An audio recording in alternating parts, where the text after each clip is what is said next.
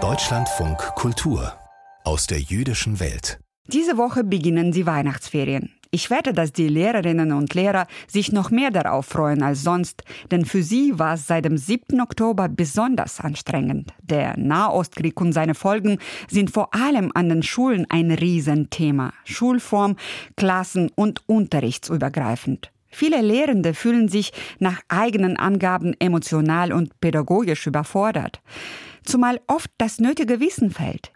Welche Erfahrungen haben Lehrer und Pädagoginnen mit dem Thema 7. Oktober gemacht und wie verändert all das unsere Schulen? Martin Gerner hat eine Tagung der Begegnungsstätte Anne Frank zu diesem Thema begleitet.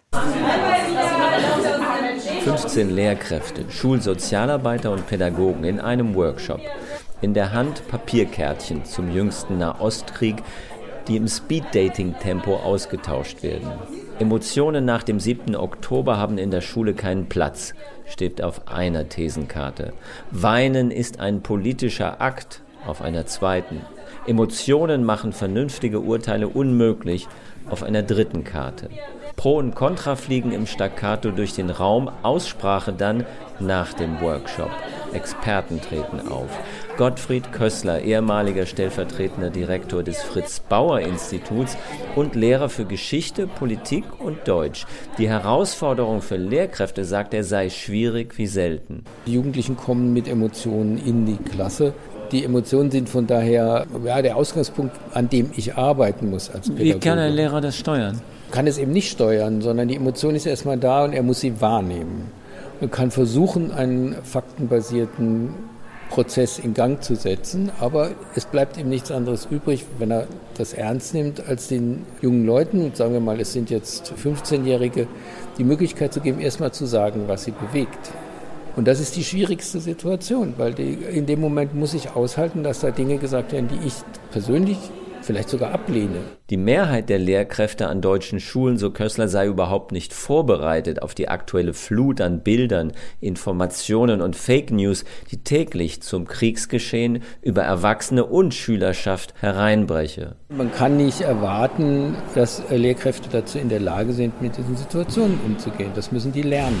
Und die Lehrerausbildung ist in Deutschland immer noch in der Tradition des 19. Jahrhunderts. Da werden Sachkenntnisse vermittelt über irgendwelche Schulfachthemen, aber nicht die Fähigkeit tatsächlich pädagogische Prozesse zu steuern und schon gar nicht konfliktbelastete Prozesse, die in diesen Raum reinwirken. Spät in dieser Tagung taucht ein scheinbarer Rettungsring auf. Es brauche rote Linien angesichts von extrem polarisierten, ja dämonisierenden Bild- und Textnarrativen, die Teile der Medien und der Politik in diesem Krieg verbreiten, ja selbst die Wissenschaft. Aber was für rote Linien? Was darf nicht mehr gesagt werden? Und wer legt das fest? Scheiß Zionist ist okay, aber Scheiß Jude nicht. Ich glaube, wir brauchen schon Tabus, auch im Dialog. Sabena Donath ist Direktorin der Bildungsabteilung beim Zentralrat der Juden in Deutschland.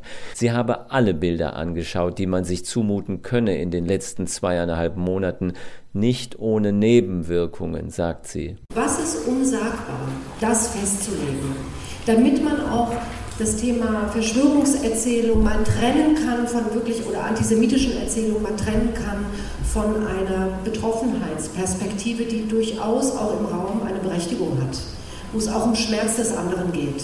Und das vermisse ich insgesamt sehr.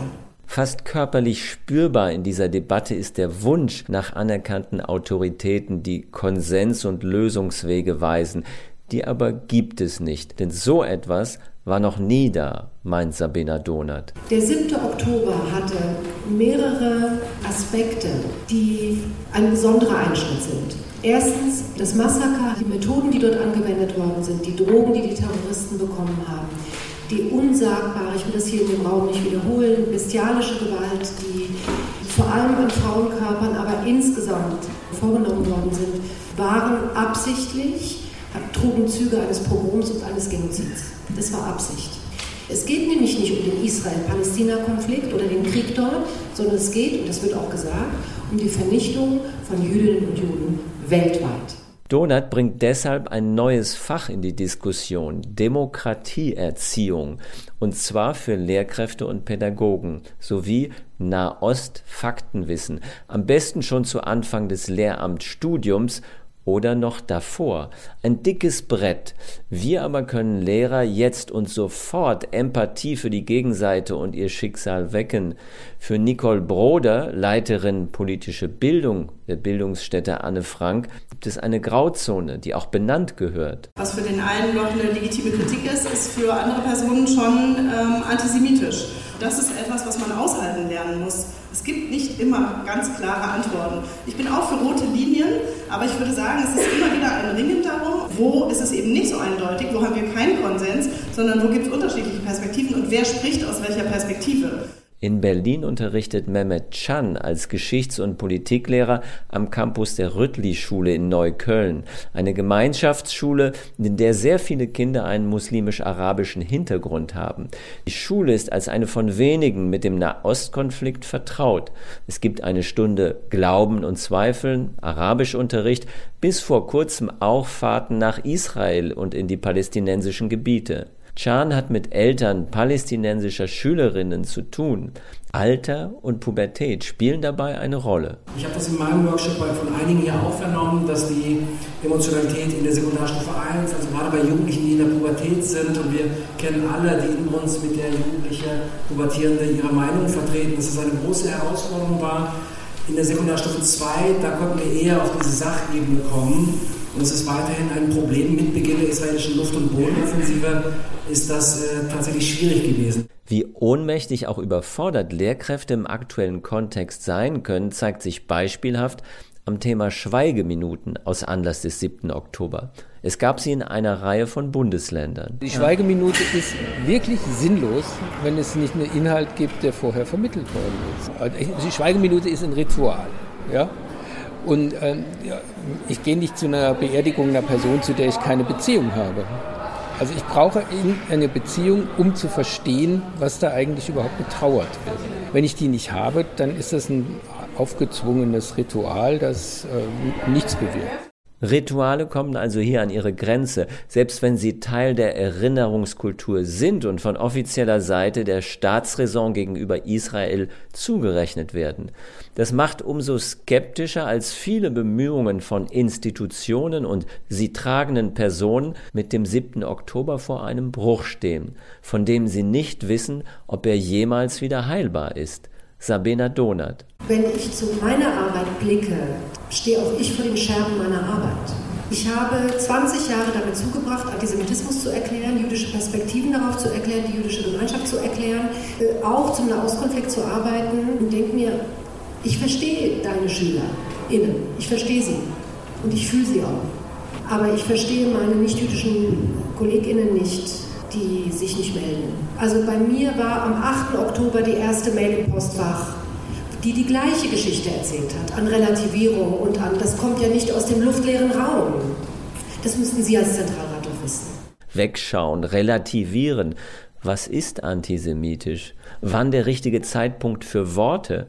Am Ende bleibt jeder Lehrer selbst aufgerufen, im Klassenraum Gespräche und Emotionen auszuloten und sich dafür Handwerkszeug zuzulegen. Herausforderung, aber auch Chance, Schüler mit ihren Familiengeschichten der Gewalt, Verunsicherungen und Aggressionen zuzuhören, ohne gleich zu verurteilen. Die Ultima Ratio für Lehrer, meint Gottfried Kössler, besteht jedenfalls nicht darin, die Polizei oder einen Anwalt zu rufen. Weil in dem Moment, in dem ich sage, jetzt ist Schluss, ich hole die Polizei, im, im Extremfall ist der pädagogische Prozess beendet. Rote Linien. Das klingt gut wie ein Stift, mit dem man einfach eine Grenze zieht, geht aber nicht. So dämmert den Anwesenden, dass sie vor allem weiter an sich selbst arbeiten müssen, kurzfristig in der Krise den Austausch unter Kollegen und mit Experten suchen, Fortbildungen wahrnehmen und mittel- wie langfristig darauf setzen, dass Schulbehörden verantwortliche Vorgaben entwickeln, damit die Lehrerausbildung im 21. Jahrhundert der Kriege und Krisen ankommt und Pädagogen besser in die Lage versetzt, mit dem Nachwuchs an deutschen Schulen umzugehen.